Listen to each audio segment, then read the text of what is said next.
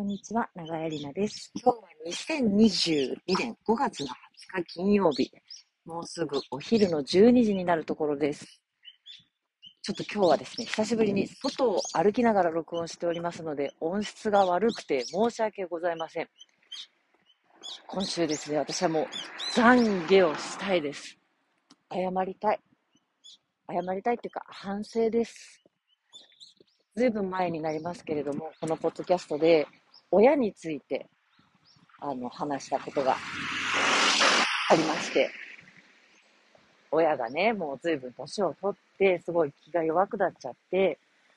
まあ、後ろ向きなことばっかり言うと、愚痴っぽかったりとかね。で、私は自分のね、今の人生をこう振り返ったときに、自分が知らないことがたくさんあると。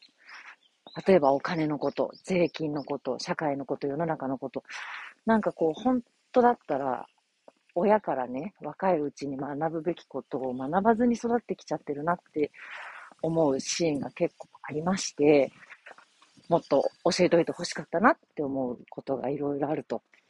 で、今の親を見ていて、ああ、もう親からは学べないんだと。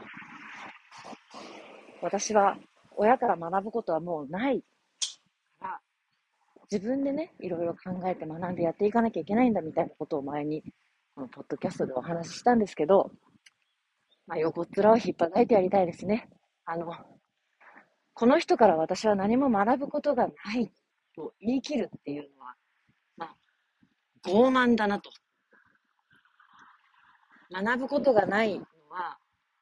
その対象に何かがないからじゃなくて、私の目が節穴なんだと。ちゃんと目を開いてよく見れば、学ぶことあるじゃないかと。そう思う出来事がございました。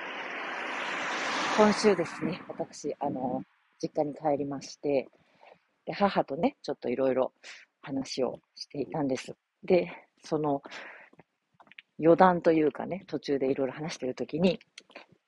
うちの母のね、うちの母がレストランやってたんですよ、昔。で、その、実家の地下にだだっ広いなんかよくわかんない部屋があって、そこをレストランとして改装して、一人でずっとやってたんですよ、レストランを。で、えっ、とね、12年ぐらいやってたそうなんです。で、私、お店を始めた時はまだ実家にいて、1年、2年ぐらいはちょいちょい手伝ってたんですけど、あの、家を出まして、で、その後はまあ全然手伝うこともなく、じゃあ、あ、そういえば、お母さんってレストランってなんで辞めたのみたいな話から入りまして、まあ、親の介護と、あと子供がいないおばさんがいて、そのおばさんの介護と、二人の介護が始まっちゃったので、ちょっと続けられなくなって辞めちゃったんだと。で、なんかこう、ふわふわふわっといろいろね、記憶をこう、掘り起こしてみると、なんかそういえば、お店をやる、始める前に、お母さんすごい働いてたなと思って、その辺の話を、こう、そういえばさ、みたいに聞いてみたんですよ。うちの母は、あの、まあ、私がね、高校受験し失敗しまして、都立怒っちゃって、私立に行くことになっちゃったんですよ。で、兄も私立。で、兄は大学も私立。で、私は専門学校。で、まあすごい教育にお金かかっちゃったんですよね。で、すごい申し訳ないなって今思うと、え申し訳なかったなと思うんですけど、別にそれでお金がかかることについて文句言われたこともないし、でも、その教育費を稼ぐためにすごい働いてたんですよ、お母さん。で実は、うちの母はすごい高学歴で、四大のね、法学部を出てるんです。学習院大学の法学部を出てるんです。で、卒業してすぐに法律事務所で働き始めたんだけど、なんかすごいいじめられて、もうすごい辛くて3週間ぐらいで辞めちゃったんですって。で、これもこの間初めて聞いたんですけど、まあやっぱり当時法学部を出てる女性っていうのはまあすごい少なくて、雇ってもらえる場所がまず少なかった上に、なんか合わなかったんですって。その、法学部っていうのもうちの母の希望ではなくて、うちのおばあちゃんが結構学歴主義者だったので、女でもこれからは勉強だみたいな感じで法学部に入れって言われて入って、で、そういう法律事務所とかも行ったけれども、なんかどうも合わないなって言って、こう、そういう辛い思いを3回ぐらいして、働くのをやめちゃったんですって。で、まあ子供が生まれ、専業主婦でずっとやってきたんだけど、子供たちにお金がかかるからといって仕事を始めた。で、近所のね、私の小学校の時の同級生のお母さんがやってた喫茶店でアルバイトしてたんですけど、時給ね、600円ぐらいだったらしいんですよ。でもそれでね、月15万稼ぐためって。時給600円で。そしてその仕事がすごく好きで、全然苦じゃなかったと。で、その時が、私が中学校ぐらいだから、母は40ぐらいだったんですかね。そこで初めて、あ、自分は飲食と、そして接客が好きだっていうことに気がついたんですって。で、その喫茶店でもすごい長いこと働いていて、で、とうとう自分でお店を持ちたいとなった時に、で、もうその頃私たちはもうあの大人になってて手も離れてましたので、じゃあもっとその資金を貯めようということで、2年間、知り合いのやってるスナックの雇われママさんで、として働いて、2年間でね、その喫茶店のアルバイトと雇われママさんで700万貯めたんですって。なんか私そんな話聞いたような気はしたけど、なんか忘れてて、で、そのお金でお店をスタートして、で、12年間やったと。なんかよくよく考えたら結構すごいなと思って、え、お母さんすごいねみたいな話をしまして。で、それっていくつの時？って言ったら、その、雇われママさんを始めたのが48。でそこから2年間働いて50でお店を始めたんですって。で、62で辞めたと。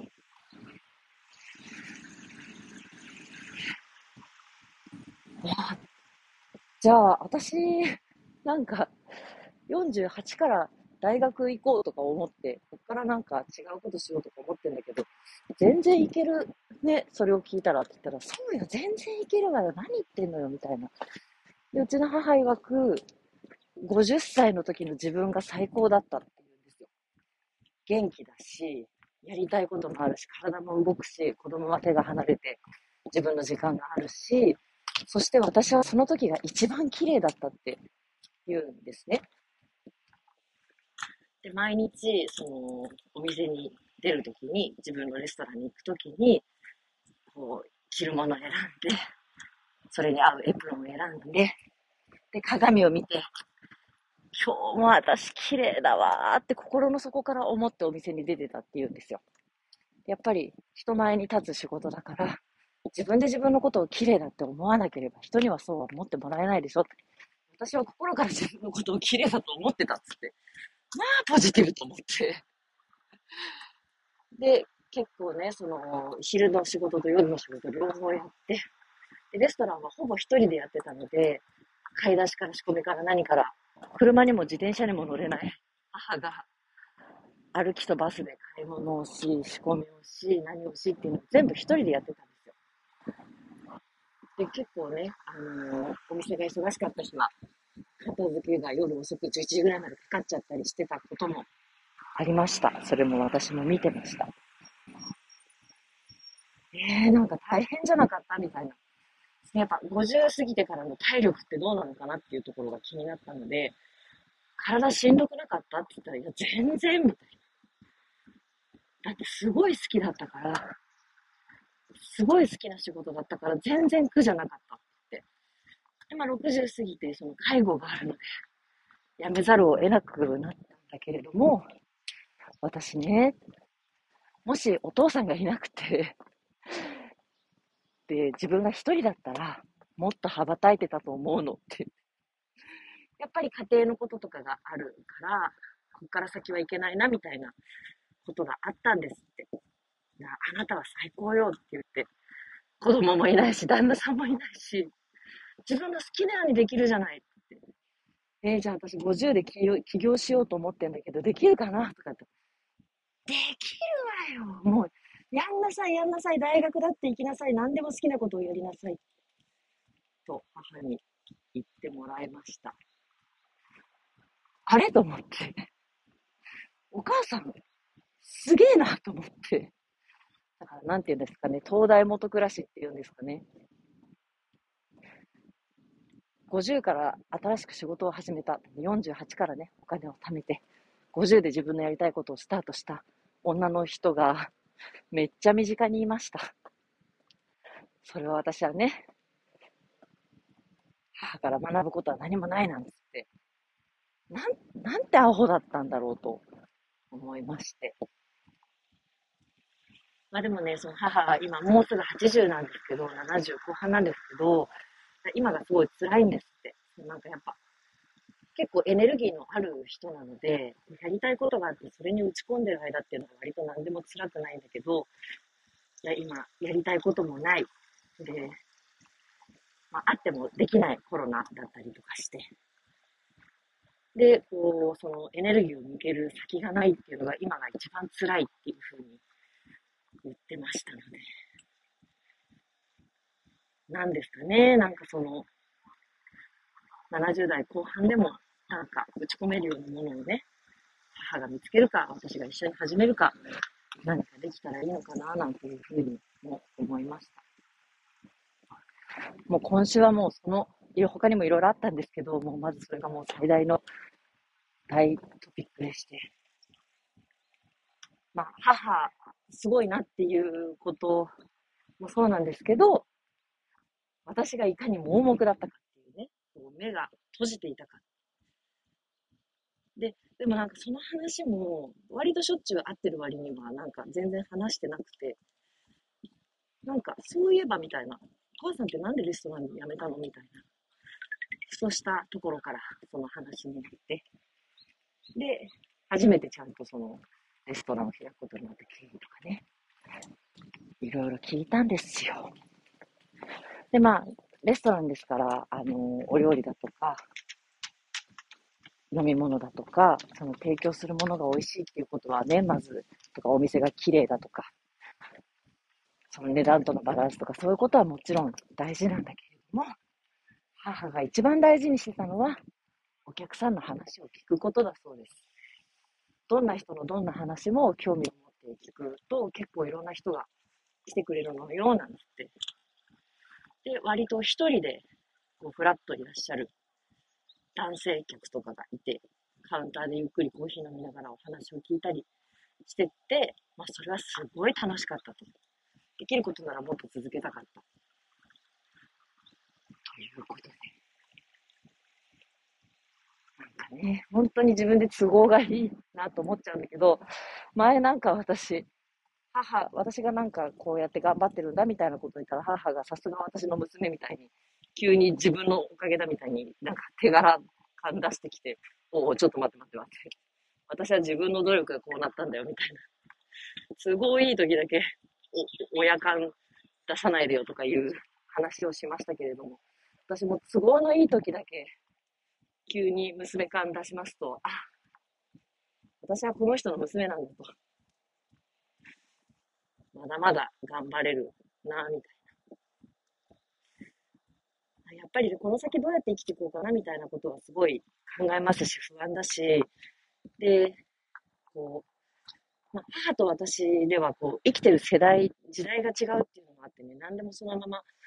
こう当てはめられはしないんだけれども、でもなんかこう、ちょうどいいロールモデルみたいのが、あの、あんまり見つからないなと思ってたんですけど、いやいやいやいやいやいや。いるじゃんと思って。ね。盲目だったっていうお話でございました。あなんかやっぱり近い人って、ちゃんと話を聞く機会が意外になかったりするじゃないですか。掘り起こしてみるとね、昔の話とか、あ、そんなことやってたんだとかね、そういうのも出てきますから。あね、ちょっと父の話とか、ちょっと仲が良くなくてあんまり カジュアルに話できないんですけど、まあ、どどうにかね、掘り出して、この人から学ぶことはない。自分でそう決めた時点で学ぶことはなくなっちゃう。素直なね、目を開いてみれば学べることはいっぱいあるんだなっていう大反省でございました。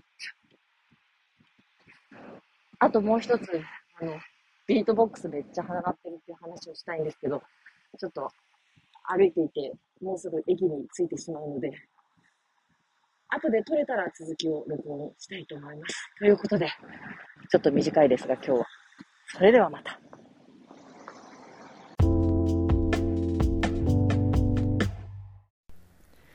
改めまして、こんばんは。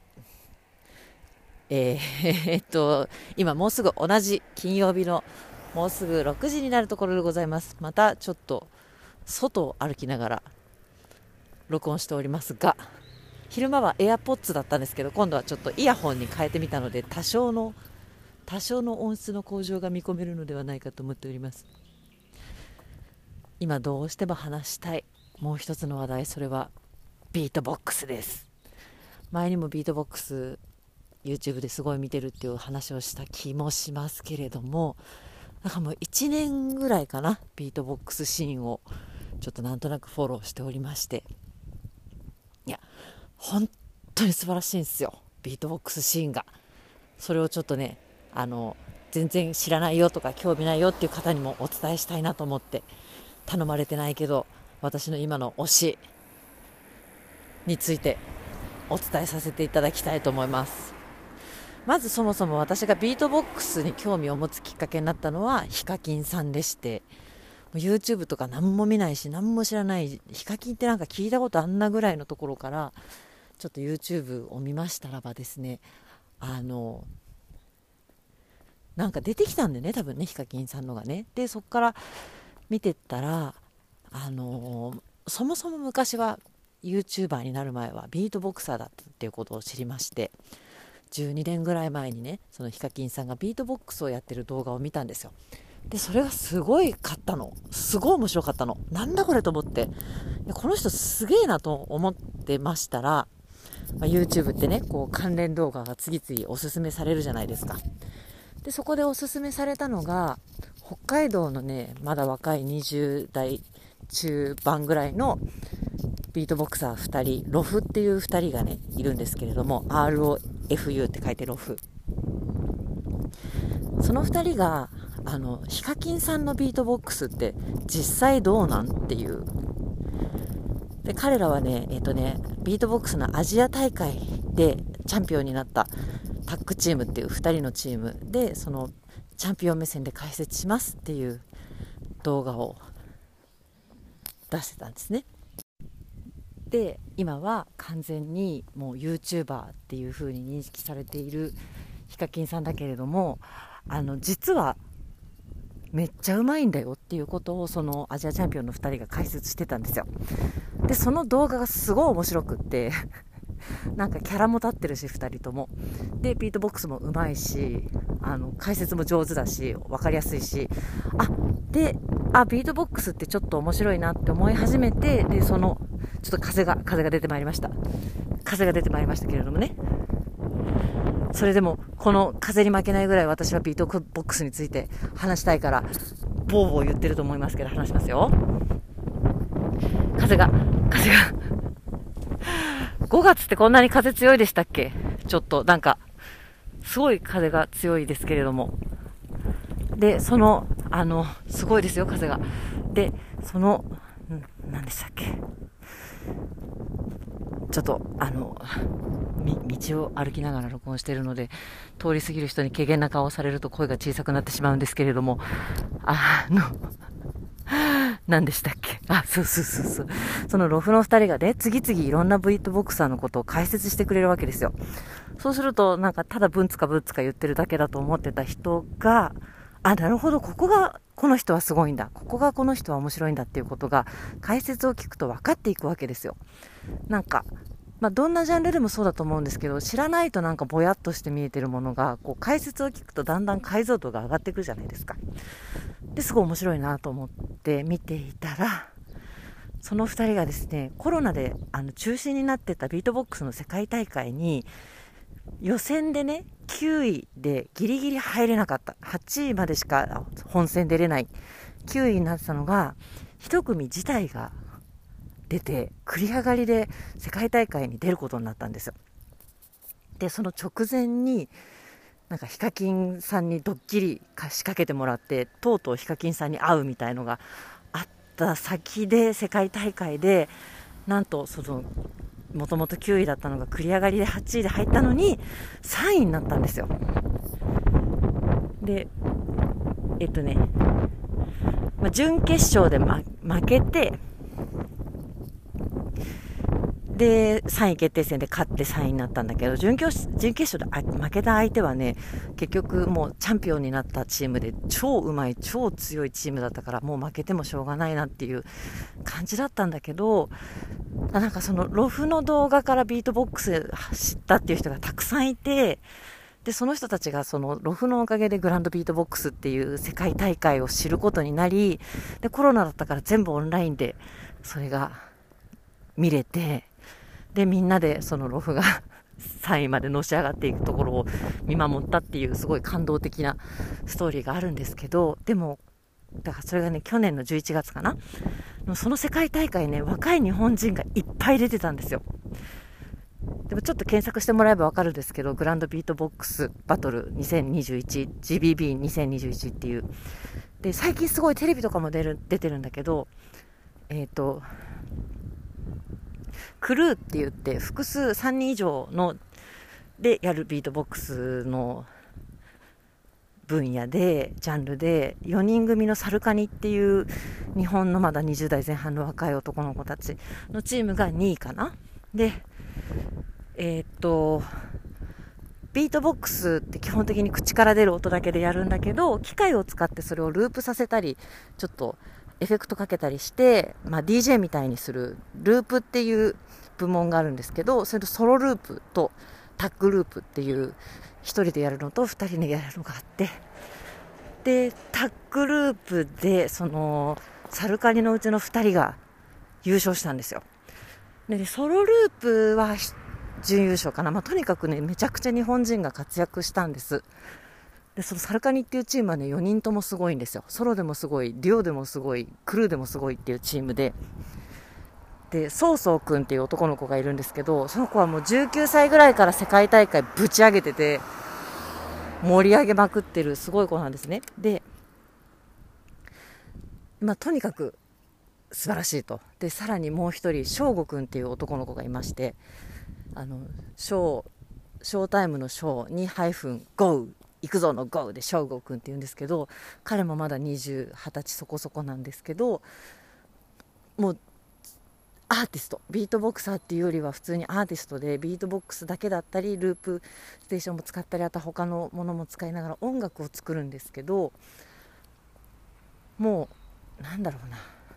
そうですね。アーティストです。彼にしか出せない音っていうのがすごいあってで彼はもうすごい早くから世界で認められていろんな大会にも出てて GBB2021 にもソロで予選通ってたんだけどあのコロナでね1回行ったらものすごいその当時はまだ日本に帰ってきた時に2週間の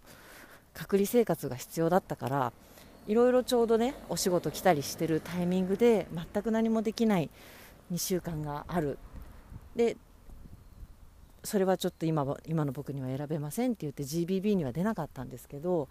でも今もう自分で作った楽曲をねあのどんどんリリースしてますで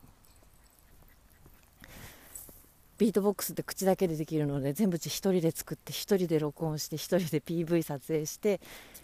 ビジュアルも自分で作ってなんか1人で完結してるんですけどめっちゃいいんですよ。その翔吾くんがねもうぜひ Spotify とかでも聴けるのでご興味あったらぜひ聴いていただきたいんですけど。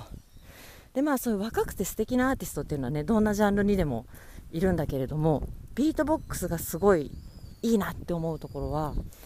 あのジャンルとしてまだ新しいんですよね。なんかものすごいレジェンドでも50歳になるかならないかぐらいつまり私ぐらいなんですよ。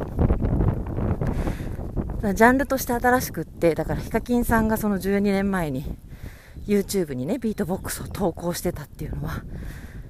当時まだそのコミュニティもちっちゃくてでやってる人同士がねこうつながる術が YouTube ぐらいしかなくてで YouTube 上でも最初からそうやって結構交流が盛んだったんですよ。でその何て言うんですかね友達と一緒にやってるとかその近所でやってるっていうとかだけじゃなくって初めからそのビートボックスやってる人っていうのが国境を越えてこう交流するっていうのがもともとあった。っていうのもあってコミュニティがすごいあったかいんですね。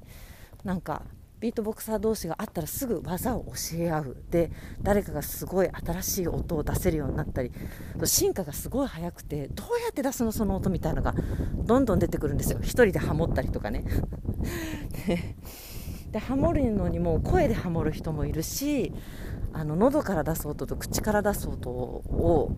ハモらせる人とかもいるし。あでそれの素晴らしいのはあのジーン篠崎さんっていう日系のアメリカ人の方が本当に素晴らしくって彼も超アーティストなんですけどでそういう新しい技を惜しげもなく教え合うんですよねお互いに。それすごいねすごいねって言って。ですごいリスペクトがあるお互いに。でそのリアクション動画を出してるビートボックスはすごい多いんですけど他の人のビートボックスを見てあだこうだ言う。なんかねみんなただすげえすげえっつって喜んでるの。なんか俺の方がうまいとかそういうの全然ないんですよ。コミュニティ全体がめちゃくちゃあったかいっていうのとあとはやっぱり私としてはすごい共感しちゃうっていうかあれは体一つでできるっていうね。道具も何にもいらないしでそのなんだろうな。みんな先生とかもいない中でやってるから自分で一生懸命研究して練習して一つずつできるようになってでそこからオリジナリティをみんなそれぞれ出していくんだけどやっぱりどうしてもこの音出せない。みんな出してるけど僕はこの音が出せないとかこの音がどうしてもこういう風になっちゃうとかこの音はすっごい低く出せるけどこの音は高く出せないとかみんな違うんですよ。体が違うから。だから音がみんな違う。そもそも。出る音が違う。でそれをどう使うかもみんな違う。だからそのビートボックスで昔ボイパって言ってたと思うんですけどそのパーカッション。本当になんかねドラムマシンみたいな人もいれば超メロディアスで音楽的な人もいたりしてそのビートボックスっていう一つのジャンルの中にそのすごいヒップホップ寄りな人もいればなんかメロコアみたいな人もいればもう本当にいろんな人がビートボックスっていう一つの共通点だけでみんな集っていてそしてお互いを褒め合いリスペクトし合うっていうね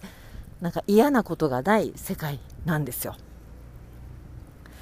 まあちょっとその GBB の大会でちょっとあの、暴行事件があったっていうこととかもあって女の人がそのコミュニティに入りづらいとかっていう負の側面もあるにはあるんだけどでもそれもすぐにもう絶対反対だっていう声明をね次々いろんなビートボクサーが出したりしていてなんかコミュニティとして本当にあったかいんですよ。だから嫌な気持ちにならないの見ていて。ということであの年がいもなくおばさんはビートボックスの新しい新譜を聞いていやいいなとか言ってノリノリで踊り狂っております。で、えーと、その翔吾君のビートボックスがトヨタの車の CM に使われてたりとか翔吾君めっちゃコマーシャルとか出てますインスタとかで。でそのサルカニもテレビとかすごい出てるしなんか NHK の番組の楽曲作ったりとかどんどん活躍してます。これからねもっと広がっていくし人気が出ていくと思うので熱いです。超熱いジャンルです。ので皆さんもぜひチェックしてみてください。ということでまた歩いていて駅までたどり着きました。ここから先はちょっとうるさくなるし人も多くて喋りながら歩くの恥ずかしいので今日はここまでにしたいと思います。ということでなんだかね本当に腹立たしい。5月だというのにすっきり晴れない日が続きますけれども元気出していきましょう。ということでそれではまた。